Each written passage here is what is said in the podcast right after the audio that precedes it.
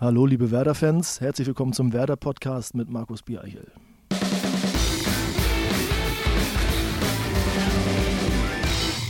Moin auch von meiner Seite, moin und willkommen beim Werder Podcast. Dank Mediamarkt gibt es hier fast jede Woche 100% Werder auf die Ohren. Und zu hören gibt es uns auf zahlreichen Kanälen, ob nun auf Soundcloud, Spotify, iTunes oder über die Werder Homepage. Dabei sprechen wir hier nicht nur über, sondern am allerliebsten mit Werder. Das können ehemalige Spieler, Mitarbeiter, Fans oder aktuelle Werder-Profis sein. Vergangene Woche hatten wir zum Beispiel ein sehr launiges Gespräch mit Martin Harnik.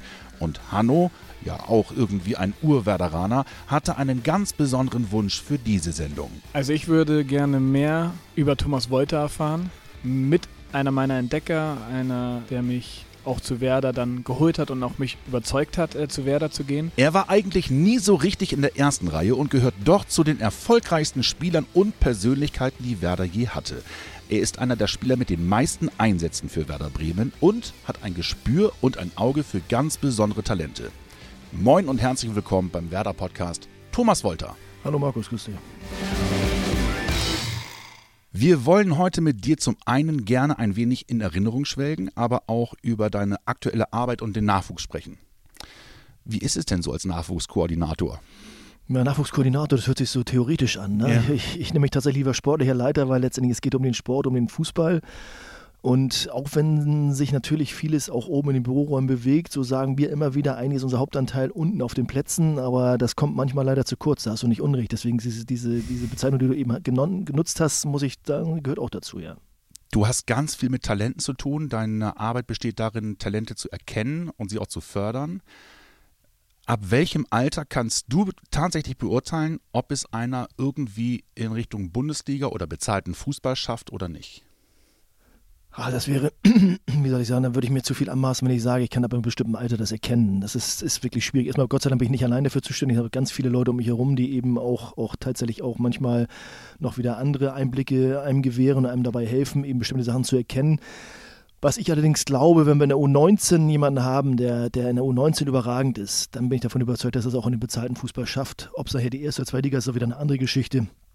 Spielen nachher so viele Dinge eine Rolle, wenn die Jungs in dieses Alter U19 reinkommen. Also mein Kollege Heiko Flottmann sagte immer, das, das letzte äh, wie soll ich sagen, das letzte reelle Fußballalter ist eigentlich das U17-Alter, das letzte ehrliche Alter, weil da eben die noch alle unaufgeregt sind und natürlich auch schon weiter nach vorne wollen, aber noch nicht das losgeht, das Übergang Herrenbereich und dergleichen mehr. Aber in der U19, dann siehst du schon daher, wer kann damit umgehen mit den Situationen, wer bleibt gesund, wer hat das nötige Standing, wer hat den nötigen Willen, die nötige Mentalität, eben das zu schaffen. Dann ist man sich schon ziemlich sicher, dass der und der es schafft. Zum Beispiel Johannes Eggestein ist ja das aktuellste Beispiel.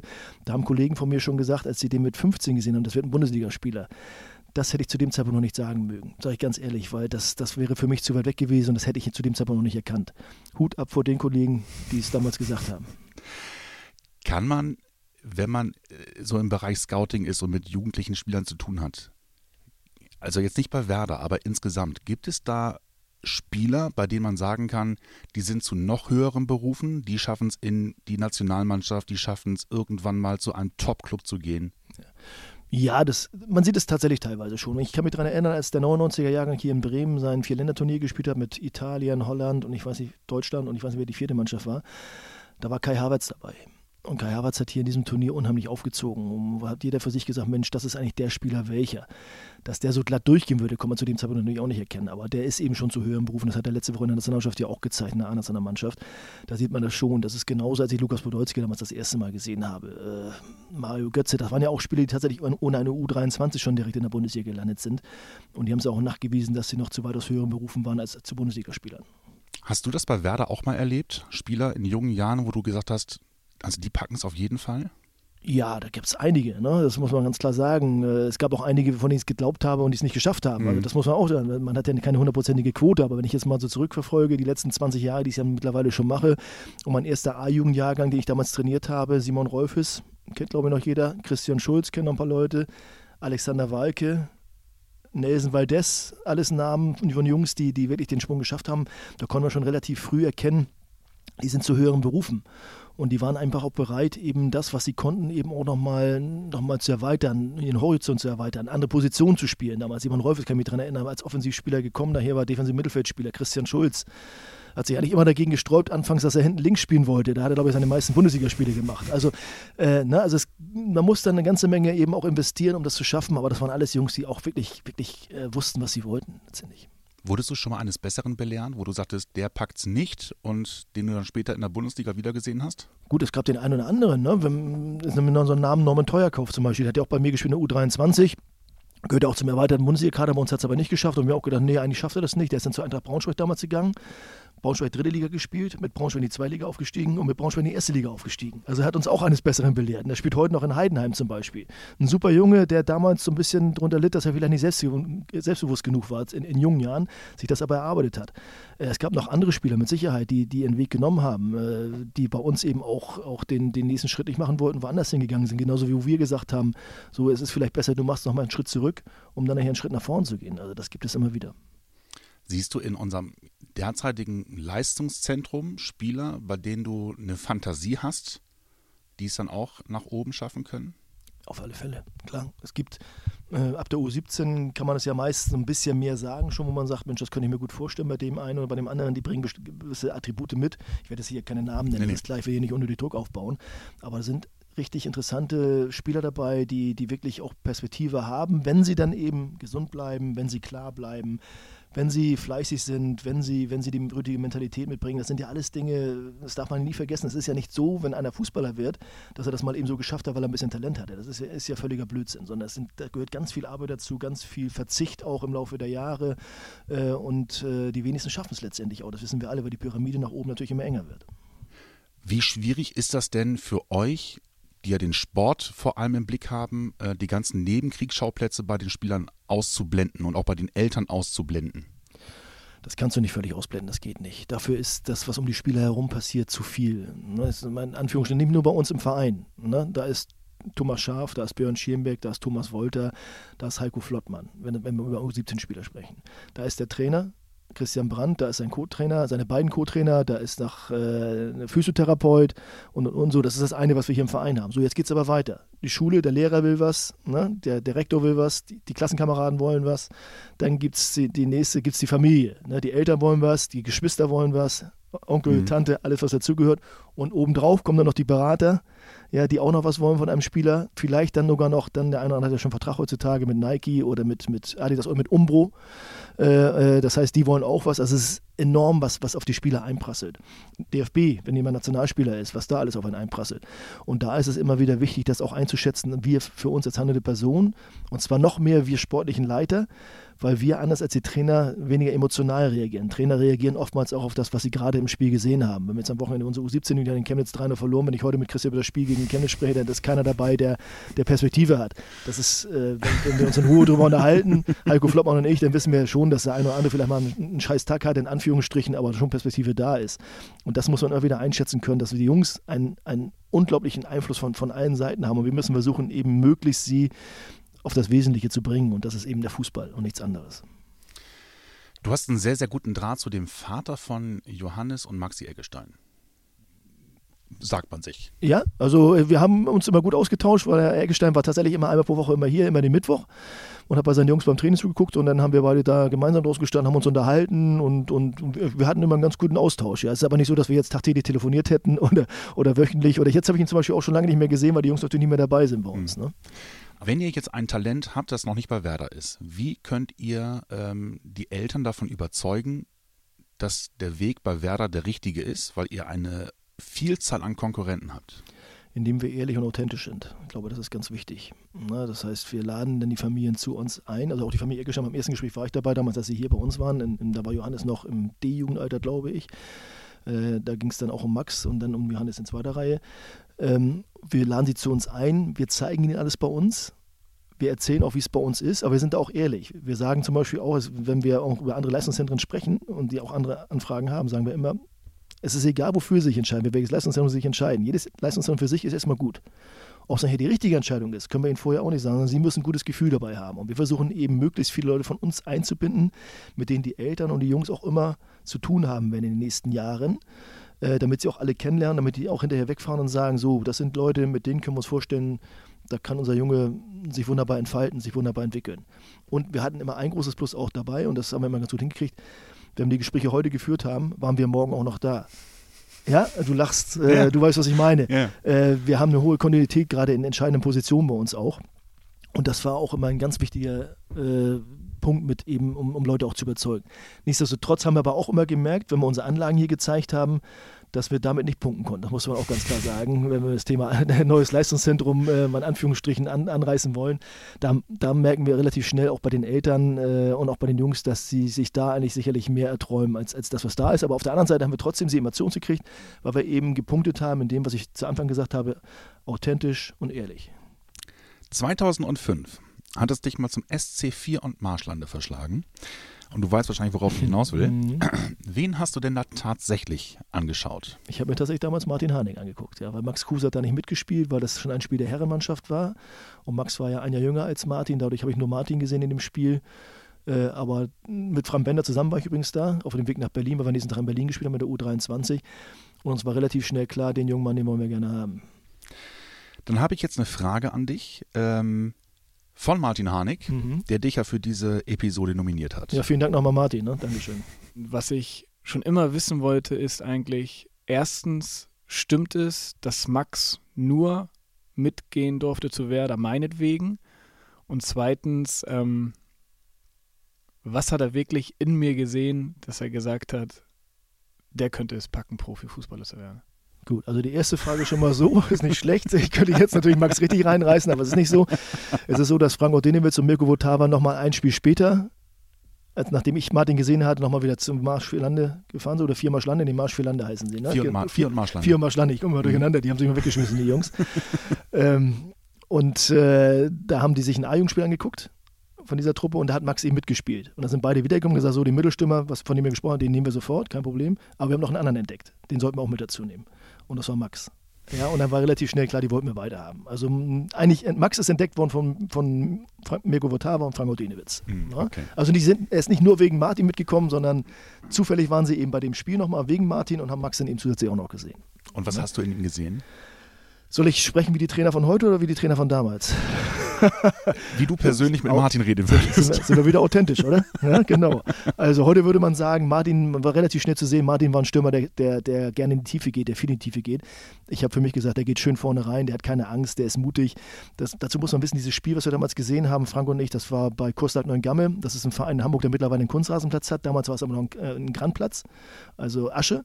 Und Martin hat als A-Jugendlicher in dieser glaube Bezirksliga war oder Landesliga, bin mir nicht ganz sicher, gespielt gegen Kurslack und die haben ihn bearbeitet vom Allerfeinsten. Die haben ihn umgehauen, die haben gemacht und getan. Und seine Jungs haben ihn immer wieder vorne reingeschickt. Und Martin ist auch das achte Mal vorne rein, also das neunte Mal vorne rein, hat keine Angst gehabt und war so präsent und so schnell und so torgefährlich, dass Frank Bender und ich beide gesagt haben, äh, den wollen wir unbedingt haben. Jetzt hatten wir aber ein Problem. Wir hatten zufällig während des Spiels stand jemand neben uns, der sprach so ein bisschen komisch, war nicht so richtig verstehen. Dann stellte sich heraus, war ein Österreicher, dass das der Vater von, von Martin war. und zum gleichen Zeitpunkt spielte damals der HSV zu Hause gegen Bayern München, also in diesem Samstag, als wir da waren. Und, und wir hörten immer, er hörte immer Radio neben uns und hat immer gejubelt, wenn der HSV die Tore geschossen hat. Ich glaube, der HSV hat damals 2-0 gewonnen.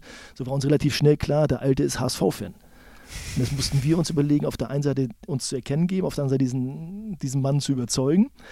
Das hat Frank Bender super gemacht, muss ich wirklich sagen, wie er sich so langsam rangepirscht hat an, an Vater Harnik, auch an Erich. Da reden wir heute noch drüber und hat ihn so ein bisschen besprochen. Dann hört man aber schon raus, ja, Werder Bremen weiß ich auch nicht so richtig, aus Hamburg raus und so. Und dann haben wir noch einen Schachzug gehabt. Wir haben dann daraufhin nochmal Kali Kamp und auch äh, Frank Denewitz auf Vater Harnik gehetzt bei einem Länderspiel in Österreich. Da haben wir den, Otze war für den gemütlichen Teil zuständig und, und Kali für die, nochmal für die Beobachtung. Und an einem Abend dann in, bei einem Länderspiel oder nach einem Länderspiel war es wohl eine längere Nacht, glaube ich, dazwischen denen. Da hat dann äh, Otze es so hingekriegt, dass der Vater Harnik, Erich, ihm überzeugte, dass der beste Verein für ihn Werder Bremen wäre.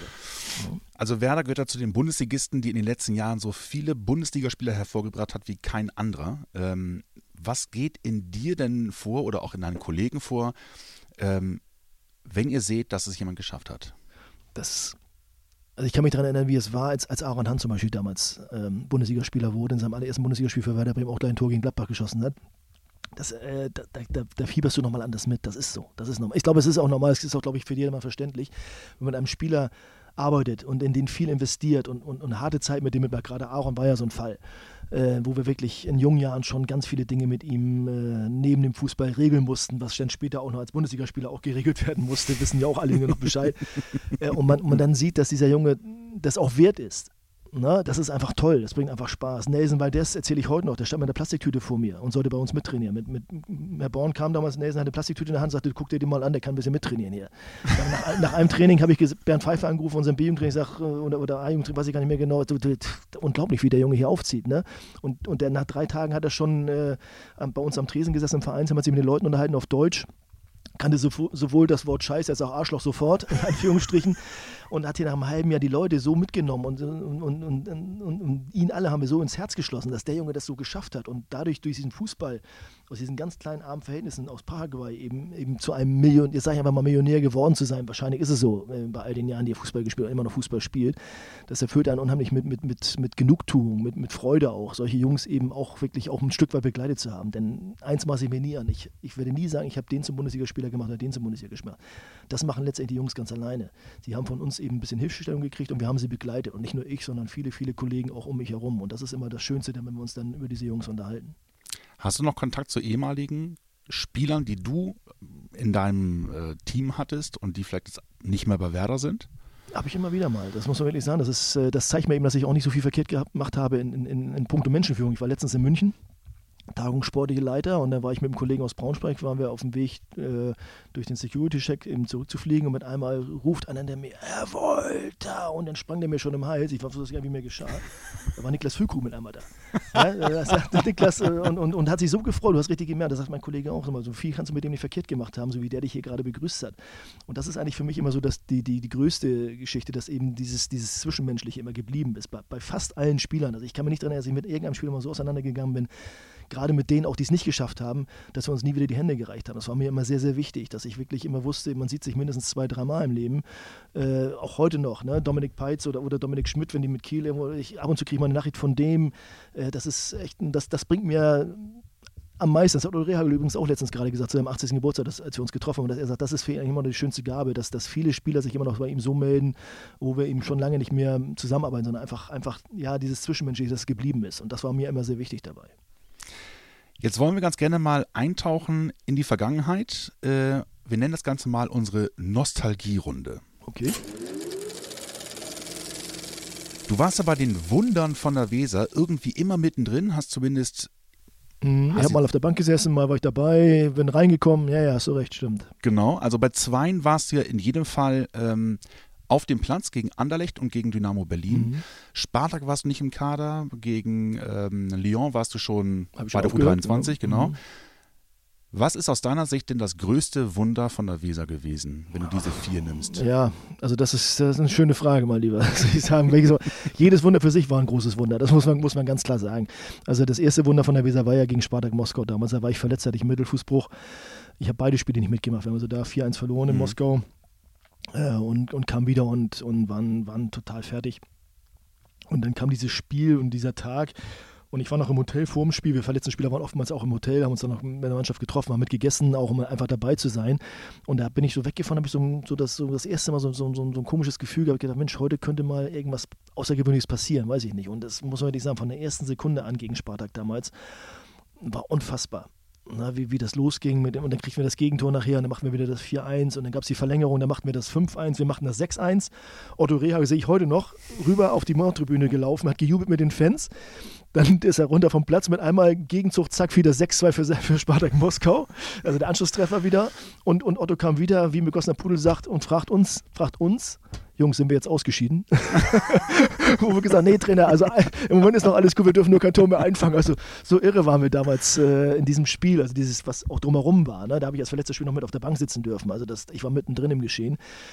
Dann Dynamo Berlin, jetzt habe ich gerade letztens wieder erzählt, äh, weil ich so eine Geschichte war vom, von, von unserem CSR. Da ging es um dieses Spiel hauptsächlich auch. Da bin ich nach dem Abschlusstraining, nach vor dem Rückspiel bin ich nach Hause gekommen zu meiner Frau gesagt, weißt du was, morgen brauchst du gar nicht ins Stadion zu kommen. Das wird nie was. So wie wir heute trainiert haben, da können wir nie ein Tor schießen. Am besten Willen. Wie das Spiel ausgegangen ist, weiß, glaube ich, heute jeder. Es war unfassbar. Wir, wir haben losgelegt wie die Feuerwehr. Wir führten zur Halbzeit nur 1-0. Nur in Anführungsstrichen hätten viel höher führen können. Und dann kam dieses Traumtor von Günter Hermann zum 2-0 und dann brachen alle Dämme. Da hatte Dynamo auch keine Chance mehr. Äh, und das waren diese die Begleitumstände in der deutsch-deutsches Duell damals bei den Meistern. Das war aus dem Prestige-Duell für uns, was wir unbedingt gewinnen wollten. Wir hatten damals Riesenglück, dass zwischen beiden Spielen fünf Wochen waren. wegen der Olympischen Spiele 1988. Dadurch hatten, konnte sie eine Menge, was bei uns war und sich aufgestaut hatte, auch entladen und Dynamo kriegte mehr und mehr den Gedanken, dass sie ein bisschen was zu verlieren hatten. Und das war wirklich so. Und dann das Spiel gegen Anderlecht, weiß ich auch noch wie heute. Ich habe auf der Bank gesessen ne, und Anderlecht hat uns hergespielt über, über, über 45 Minuten, Markus. Das war unfassbar. Die führten zu dem Zeitpunkt, glaube ich, 3-0 schon zur Halbzeit. Die hätten aber auch 5, 6, 7-0 führen können. So haben die uns hergespielt. Und ich habe auf der Bank gesessen. Es war saukalt, es war Dezember. Ich weiß nicht, ob das sogar der 6. Dezember war. Nikolaus kann ich dir gar nicht sagen ich habe draußen gesessen, eiskalte Füße, mir war eiskalt und dann habe ich immer gesehen, wie Otto mal nach rechts geguckt hat, wen könnte ich jetzt einwechseln. habe ich mich immer versteckt und gedacht, oh, der wird jetzt nicht auf die Idee kommen, mich einzuwechseln. ne? Und dann mit einmal zur Halbzeit Thomas warm machen. Und dann dachte ich, oh ja, herzlichen Glückwunsch, Dankeschön. Ich musste erstmal zusätzlich meine Schuhe ankriegen, meine Fußballschuhe, äh, dass ich erstmal mich einigermaßen warm laufen konnte. Ich habe dann tatsächlich auch die erste Viertelstunde der zweiten Halbzeit gebraucht, um überhaupt einigermaßen ins Spiel zu finden, weil ich wirklich, ich hatte eiskalte Füße, eiskalte Hände. Äh, das Spiel war, plätscherte so ein bisschen dahin, das passierte eigentlich gar nichts. Und damit aber machten wir in der 65., 66. 1 zu 3. Und von dem Zeitpunkt an, auch bei mir selbst, war das ein ganz anderes Spiel. Also das kann man sich nicht erklären, das, das gibt es gar nicht. Das war, die Hälfte des Stadions war ja auch schon weg, die Leute hatten uns ja auch schon aufgegeben. Und von da an war es ein Selbstgänger. Wir machten das 2-3, wir machten das 3-3, wir waren davon überzeugt, wir gewinnen das Spiel noch. Und haben es dann nachher 5-3 gewonnen. Und ich kann heute noch erzählen, ne, warum haben wir das Spiel gewonnen, weil der Wollte eingewechselt wurde in der 46. Minute. Eiskalten Füßen, eiskalten Händen und konnte sich nicht bewegen. Wie das, wie das manchmal im Fußball so läuft. Man erzählt sich eine Geschichte ähm, bei dem Spiel gegen Dynamo Berlin, dass ihr auch versucht habt, äh, psychologisch äh, vorzugehen, äh, gegen die Tür zu hämmern, äh, nochmal zu rufen, jetzt kommt endlich raus. Wie war es denn tatsächlich? Ja, es war tatsächlich so, dass, dass äh, unsere Truppe wir waren, wie gesagt, man merkte dann so kurz vor Spielbeginn am Spieltag selbst mit einmal, oh, das könnte vielleicht auch was werden heute Abend. Und dann ging es aber darum, dass wir eigentlich raus wollten. Wir wollten raus, wir wollten spielen, wir wollten sie zermürben und sind auch schon früh draußen gewesen, aber es passierte nichts. Der Schiedsrichter hat schon gepfiffen, aber es kam, die, die Tür ging nicht auf bei Dynamo. Und dann ist man die Boxmann zur Tür eben hin und hat, und hat, dann gegen die Tür geklopft und gesagt, kommt raus hier, Feiglinge, heute wird sowieso richtig was geben, damit ihr Bescheid wisst. Und dann ging die Tür immer noch nicht auf. Ne? Und, und dann ging es so langsam los. Mit einmal kamen sie ein Stück für Stück raus und hat man schon in den Gesichtern von Dynamo gesehen, tatsächlich, oh, die Jungs, äh, die haben heute was zu verlieren. Ne? Und äh, so lief das Spiel tatsächlich auch. Und das wurde uns auch dann tatsächlich später bestätigt, denn es gibt eine schöne Geschichte, die habe ich letztens gerade erzählt. Als die Mauer fiel 1989, waren wir dann daraufhin im Januar 90 wieder zum Heimturnier in Berlin. Und bei diesem Heimturnier in Berlin sind die ganzen Dynamo-Jungs rübergekommen und haben uns bei diesem Heimturnier besucht. Also haben uns zugeguckt und haben uns besucht. Und dann haben sie hinterher uns mit rübergenommen in den Osten. Und dann haben wir zusammen gefeiert in einer Ostberliner Diskothek oder im Club, was immer das war. Und da haben wir uns über alles unterhalten und haben auch alles weggetrunken und haben auch alles hingekriegt. Ich erzähle nicht, was wir alles getrunken haben, weil wir waren ja Fußballer und wir durften ja nichts trinken. Wir hatten auch ein Heimturnier zu bestreiten. Wasser halt. Ist ja klar, genau. Ja. Ne? Aber da haben sie uns tatsächlich nochmal bestätigt, wie es gelaufen ist. Und ich habe es dann Jahre später auch noch bei der Nationalmannschaft, als ich dann mit Andi Thom zusammen war, damals auch, haben wir auch noch lange drüber gesprochen. Thomas Doll war auch noch dabei, wo sie auch noch mal, wo wir einfach das auch nochmal aufgearbeitet haben. Und diese irre Geschichte auch, wie sie eigentlich gefeiert wurden nach dem Hinspiel, gerade von Erich Mielke damals, der da oben gesessen hat, sehe ich sehe ihn heute noch vor mir sitzen, da oben auf der Tribüne und seine Spieler huldigen ihm und, und da hat sich damals bei uns auch ganz viel aufgestaut, was wir wirklich dann auch in positive Energie umgesetzt haben nachher. Was ist denn vielleicht die kurioseste Geschichte, die du aus diesen drei Wundern, die du miterlebt hast, erzählen könntest? Ja, jetzt, ich habe nun ganz viel schon von diesen drei Spielen erzählt, muss man mhm. ja sagen. Auch ganz viele kuriose Geschichten es war schon dieses deutsch-deutsche Duell damals gegen BFC Dynamo, das, das, das nagte schon an uns, das muss man wirklich sagen. Und ich kann mich daran erinnern, diese, diese Fahrten in, in den Osten waren ja auch nicht einfach. Du musstest ja auch, also wenn wir rübergefahren bist mit dem Bus, wir konnten mit dem Bus rüber, ähm, um, da musstest du ja dann damals schon noch die Fernseher aus dem Bus auch abmontieren und sowas. Du durftest ja kein Fernsehen mehr gucken, wenn der DDR warst, also auch kein Westfernsehen mehr. Und, und wir waren damals ja auch an dem Montag schon relativ früh da. Und äh, Otto hat immer so die Angewohnheit gehabt, dass er gesagt hat, so, abends trainieren, aber ihr habt noch ein bisschen Zeit, geht noch ein bisschen raus aus dem Hotel, guckt das ein bisschen an. Und das haben wir dann gemacht. Holger Berger, Kali Meschede, Thomas Schaaf und ich, wir vier. Ähm, wir waren dann äh, dem Hotel, sind raus und dann merkten wir aber schon, äh, was los war, als wir rausgingen. Da war ein Stasi-Mann, da war ein Stasi-Mann. Und richtig, wie man sich das so vorstellt aus diesen Agentenfilmen, schwarze Ledermäntel und dergleichen mehr. Und dann sind wir Richtung Alexanderplatz gegangen äh, und dann haben wir uns einen Spaß draus gemacht unterwegs schon, dass wir gesagt haben, so, dann gucken wir mal nach hinten. Und dann und haben wir das immer so gemacht. Und wenn wir uns nach hinten gedreht haben, haben die sich wieder weggedreht zur Seite und haben in solche Schaufenstergalerien reingeguckt. Und man merkt also, die waren hinter uns her, haben uns beobachtet, wollten gucken, wo wir hingehen. Dann sind wir natürlich, da haben wir uns richtig Spaß draus gemacht, sind dann ins Kaufhaus da am Alexanderplatz rein, sind da unten rein und äh, haben uns dann äh, überall aufgehalten. Da musste der eine Stasi-Mann da hinter Thomas her, der nächste musste dann gucken, wo ich dann hin bin, Holger Berger und so. Und dann sind wir hoch, ganz in, gefahren mit der Rolltreppe, so jetzt scheißen wir sie an, in Anführungsstrichen, ab ins Fahrstuhl und runter und dann sind wir weg. Wir sind natürlich, wir, also wir rein in den Fahrstuhl, zack rein, haben gedacht, wir sind super schnell, kommen runter, waren die schon wieder da, haben uns schon wieder beobachtet. Ne? Also, haben wir, also haben wir ein richtiges Spiel draus gemacht, das darfst du gar nicht erzählen. Also diese Begleitumstände diese, dieses, dieses deutsch-deutschen Duells, da kannst du, da kannst du, wir haben den ganzen Abend von erzählt letztens, als wir zusammen waren. Ähm, da gibt es so viele Sachen, das war echt irre. Das können ja unsere Kinder, also meine Kinder heutzutage gar nicht mehr so richtig nachempfinden, wie das war. DDR, Deutschland, dass wir zwei Staaten hatten und, und dass das so, so brutal für die Menschen waren, die mit uns äh, in Kontakt waren. Ich habe jetzt in Magdeburg bei der U19 haben wir jetzt am 3. Oktober gespielt, zum Tag der deutschen Einheit im Pokal, haben wir 2-1 verloren. Einer der Ordner da war damals zu der Zeit 15, 16, der war damals da bei dem Spiel, also hat uns besucht im Hotel und hat auch Fotos mit uns gehalten, uns die Fotos gezeigt und hat auch in der erzählt, äh, was, was alles dann über ihn geschah. Also, dass die Stasi ihn vernommen hat, dass er, dass er eine Adresse hinterlegen musste, dass er, also das kann man sich nicht vorstellen. Das ist menschenunwürdig, wenn wir heute darüber lachen, äh, dann, dann wirklich nur, weil die Geschichte vielleicht ganz witzig ist, aber ansonsten war es ja nicht witzig. Und mhm. äh, das mit den Menschen da in Kontakt zu treten und, und immer zu hören von ihnen, haut sie morgen weg, macht was. Und dass wir sie so enttäuscht haben im ersten Spiel, das hat uns echt, echt verrückt gemacht, muss man wirklich sagen. Weil egal, wo wir auf der Straße lang gehen, überall kamen sie uns und haben uns so über die Schulter gesagt, Mensch, haut sie morgen weg, diesen Stasi-Verein und so. Ne? Also mhm. es war, ja, und dann haben wir da 3-0 verloren und äh, ja. Es ist schwer, hier jetzt einen Schnitt zu machen. Wir machen es trotzdem. Ähm, wir gehen jetzt mal über in die Schnellfragerunde. Mhm. Mein Lieblingslied. Captain of a Heart, das war damals das Lieblingslied meiner Frau, als ich sie kennengelernt habe und äh, das habe ich mir dann im Laufe der Jahrzehnte als Lieblingslied aufbewahrt. Too long ago, too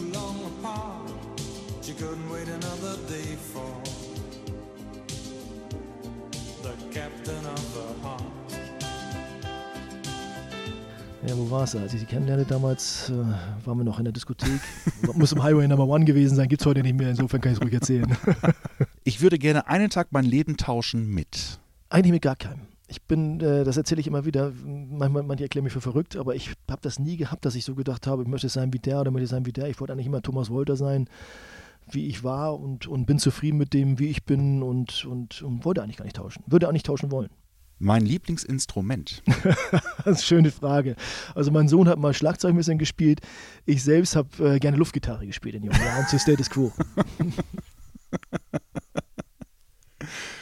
Musik bedeutet für mich losgelöst sein, manchmal, manchmal auch traurig sein. Äh, kommt ganz darauf an, was man hört, zu welcher Gelegenheit man das hört. Äh, wo man gerade ist. Ich habe letztens im Auto, habe ich äh, wieder Udo Lindenberg gehört. Ich hatte, das war Montagmorgen, weiß ich noch, ich bin ins Büro gefahren, ich hatte irgendwie einen scheiß Tag, kann mich nicht erinnern, weiß gar nicht warum, es war dunkel, es war schon November. Ähm, und dann kam Udo Lindenberg, ich mache mein Ding. Und da habe ich, wenn mich da jemand gesehen hätte im Auto, der hätte gesagt, er wollte es nicht ganz dicht. Ich habe äh, da rumgesungen, habe das auf volle Lautstärke gedreht, bin durch, ich glaube, ich bin sogar über die, durch die Neustadt gefahren, weil ich irgendwie nicht über die Eberbrücke wollte oder konnte, weiß ich gar nicht mehr genau. Also, wie gesagt, wenn mich da jemand gesehen hätte, aber das war, und, und, und das, das, dieses Lied, das, das, wenn ich darüber nachdenke, da kriege ich auch, auch immer gleich wieder Gänsehaut. Der schlimmste Ohrwurm, den man haben kann ist der aktuellste, den man hat. Das ist immer das Problem, man hat ja, man hat ja immer mal irgendwelche Ohrwürmer. Zuletzt war dieses äh, wie heißt das nochmal, dieses italienische Stück, was, was ähm, äh, aus dieser spanischen Serie Bella Ciao. Bella Ciao, das ging mir nicht mehr aus dem Schädel. Mein, als mein Sohn, mein Sohn eines Morgens komme ich ins Badezimmer, hat er das Ding an und singt da. Und, und von dem Zeitpunkt an hatte ich zwei Wochen lang diesen Ohrwurm und bin verrückt geworden. Oh Partigiano, portami via. Oh bella ciao, bella ciao, bella ciao, ciao, ciao. Ja, und äh, musste mir dann die, äh, die, die, die Serie gleich mal angucken. und äh, fand die Serie auch richtig gut. Ich komme nicht auf den Namen, witzigerweise. Äh, du, du Haus des Geldes. Haus des Geldes, genau. Äh, und dieses Bella Ciao, das hat mich so verfolgt die Tage äh, zwischendurch, das muss man wirklich sagen. Und dann kam mal wieder ein neues Lied, also das ist so. Aber das ist für mich so ein bisschen auch so ein, wirklich der Sommersong gewesen für mich. Mein Lieblingstrainer ist für dich wahrscheinlich relativ einfach. Ja, also erstmal habe ich von jedem was mitgenommen, vom Positiven wie vom Negativen her, das ist immer so, das ist für mich, aber natürlich, Otto Rehagel hat mich natürlich geprägt mit den elf Jahren. Davor allerdings auch Thomas Bornhöft, mein Trainer in Hamburg bei Herr EBC, der mich eigentlich entdeckt hat und der mich gefördert hat und der mich vor allem zu Werder Bremen gedrängt hat. Ich muss Echt? auch ganz klar sagen, ja, das war derjenige, der, ich habe damals ja noch Versicherungskaufmann als Versicherungskaufmann gearbeitet und war mir gar nicht sicher, ob ich, der, ob ich diesen Beruf aufgeben will und Fußballer werden will, weil ich eigentlich mit meinem Leben zufrieden war. Gelernter Versicherungskaufmann, guten Job gehabt bei der Allianz, mit meinen Freunden viel Spaß gehabt, schön Fußball gespielt nebenbei, abends weg gewesen, mochte das Leben, ne, habe gerade die Mädels kennengelernt, in Anführungsstrichen, fand das toll. Äh, und jetzt kam diese Frau und da hat der mich wirklich, hat er mich ein erster mal, bist du bekloppt? Natürlich versuchst du es jetzt erstmal und was dann nachher passiert, ist eine andere Geschichte. Und ich bin ihm heute noch dafür dankbar, er lebt leider nicht mehr, aber heute noch dafür dankbar, dass er mich damals zu Werder Bremen gebracht hat. Er war damals bei der Vertragsunterschrift ja auch so mit dabei und da gibt es auch noch so ein legendäres Foto mit ihm, mit Willy Lemke und mit mir was ich auch noch zu Hause habe. Und da kann man wirklich sagen, Thomas Bornhöft, davor mein Bruder Klaus, der auch mein Trainer war in der Erziehung bei Ottensen 93, der mir so ein bisschen geholfen hat, aber eben mehr über die, die Schiene, dass er mir in der Persönlichkeitsentwicklung geholfen hat. Bei Thomas Bornhöft habe ich mich äh, entwickelt und bei Otto Rehage bin ich zu dem geworden, was ich letztendlich geworden bin, ein gestandener Bundesligaspieler. Ist auch selten, dass ein Trainer einen dazu drängt, wegzugehen. ja, also dazu muss man mich vielleicht kennen. Ne? Ich bin wirklich so, dass äh, ich, ich habe auch gesagt, ich muss mit keinem tauschen. Ich bin mit dem Leben, wie ich es habe, auch. Deswegen habe ich diesen, diesen, ich bin da ganz oft gefragt worden, warum ich den Absprung verpasst habe, Bundesliga-Trainer zu werden. Ich habe gesagt, welchen Absprung? Ich habe diesen Absprung, ich, das wollte ich gar nicht. Ich war immer mit dem, was ich hier gemacht habe bei Werder Bremen, dieser Job, ist, nee, das ist kein Job, sondern das ist, das ist eine Leidenschaft. Das ist, äh, da habe ich, das ist, da habe ich pu pure Lust für mich, mit Jugendlichen zu arbeiten, U23-Trainer gewesen zu sein, Nachwuchscheftrainer, die U19 gemacht zu haben, mit den Kollegen hier, die richtig Bock haben, was zu, zu machen in diesem wunderbaren Verein. Warum sollte ich je äh, irgendwas anderes machen, nur um noch wieder ein paar Euro mehr zu verdienen oder sonst irgendwas? Weil mir ging es auch immer um Lebensqualität und ich komme hier immer noch jeden Morgen, wenn ich gerade dieser bewusste Montagmorgen vor zwei Wochen gewesen wäre, komme ich jeden Montagmorgen hier runtergefahren, die Rampe und sage, geil, diese Woche wieder am Stadion und dann freue ich mich beim Training draußen, freue mich aufs Büro, freue mich auf die Spiele am Wochenende und, und bin glücklich. Mein lautester Torschrei. Das war tatsächlich 1986 im August, als ich gegen den HSV mein allererstes Bundesligator geschossen habe. Mein allererstes Bundesligaspiel, jede Menge Hamburger auf der Tribüne, viele Freunde von mir, die damals da waren und ich habe gegen den HSV das 2 zu 0 gemacht. Das haben sie mir noch lange, lange vorgehalten. Ich glaube, das halten sie mir heute noch vor. Mein Lieblingslied in der Kindheit. Ja, ich war ja damals tatsächlich, meine ersten Singles waren damals Slade, Sweet, T-Rex. Und ich hatte eigentlich T-Rex 20th Century Box war das, glaube ich, dieses von Mark Bohl, Mickey Finn, das waren so, die fand ich einfach super klasse. Damals gab es immer Disco 2000, äh, Disco mit Ilja Richter und dann trat immer ein T-Rex auf. Auch, auch wieder Sweet Slate, das waren alles tolle Truppen damals, die mich so ein bisschen durch meine Jugend begleitet haben. Dann habe ich vorhin schon mal erzählt, habe ein Status Quo später Luftgitarre gespielt. Ähm, selbst ACDC bin ich ja noch mit groß geworden. Ne? Also auch, auch solche Sachen. Also ich querbeet, ich, wobei, muss ich eine Geschichte zu erzählen, das ist vielleicht ganz interessant. Ne, die Frau eines Mannschaftskollegen von mir damals bei EBC, die arbeitet damals bei Sonnenberg Barlage. Barlage gab es mhm. hier in Bremen auch mal. Das war aber in Hamburg. Und die hat natürlich immer dafür gesorgt, wenn wir Platten haben wollten, damals gab es noch Schallplatten, dann hat sie uns die immer besorgt und auch günstige besorgt. Und irgendwann hat sie zu meinem Kumpel Christian damals gesagt, Christian, bei all dem, Thomas ist ja ein toller Fußballer, ist ja ein super Typ aber der hat den schlechtesten Musikgeschmack, den ich kenne. bei den Platten, die er bei mir kauft. Insofern äh, bin ich nicht so vermesst, dass ich sage, ich habe einen super Musikgeschmack gehabt. Aber äh, ja. Bevor wir zum Ende kommen, hast du jetzt auch eine Aufgabe. Und zwar müsstest du uns den kommenden Gast nominieren. Im Idealfall jemanden, der noch kein Gast gewesen ist. Aber da du diesen Podcast ja regelmäßig hörst, wie ich weiß, wirst du schon den richtigen finden. Ja, die Frage ist eigentlich relativ leicht beantwortet. Johannes Eggestein hat ja gestern sein erstes Bundesligaspiel von Anfang an gemacht für Werder Bremen, für uns. Und ich würde mich freuen, wenn ihr Johannes nehmen würde, wenn Johannes meine Einladung einnehmen, annehmen würde und dass er einfach mal beschreibt, wie es für ihn jetzt mal war, so der Werdegang die letzten fünf Jahre, sage ich mal, hier bei Werder Bremen, wie es insgesamt sein Feeling war, wie er sich aufgenommen fühlt, da war immer alles richtig, was wir mit ihm gemacht haben. Und da hat er auch mal zwischendurch gedacht, Mensch, der wollte oder die anderen, die haben sie nicht alle, die Trainer. Ne? Also das äh, würde mich tatsächlich mal interessieren. Das fragen wir ihn sehr gerne. Gerne könnt auch ihr wieder Fragen einschicken und damit dieses Programm aktiv mitgestalten. Ihr wisst vermutlich schon, wie es geht. Ich sage es zur Sicherheit lieber nochmal. Ihr schickt einfach eine Sprachnachricht per WhatsApp an unsere Werder-Nummer 0174 668 3808. Alle Infos gibt es natürlich auch unten in den Show Notes. Wir freuen uns sogar über ein wenig Anregung oder Kritik. Thomas, schön war's. Ja, ich hoffe, mir ist ein bisschen was eingefallen. Sehr viel. danke dir, danke euch da draußen fürs Zuhören. Denkt dran, diesen Kanal zu abonnieren, um keine Folge mehr zu verpassen und hört gerne wieder rein. Kommende Woche also mit Johannes Eggestein. Bis dahin, macht's gut. Tschüss. Ciao.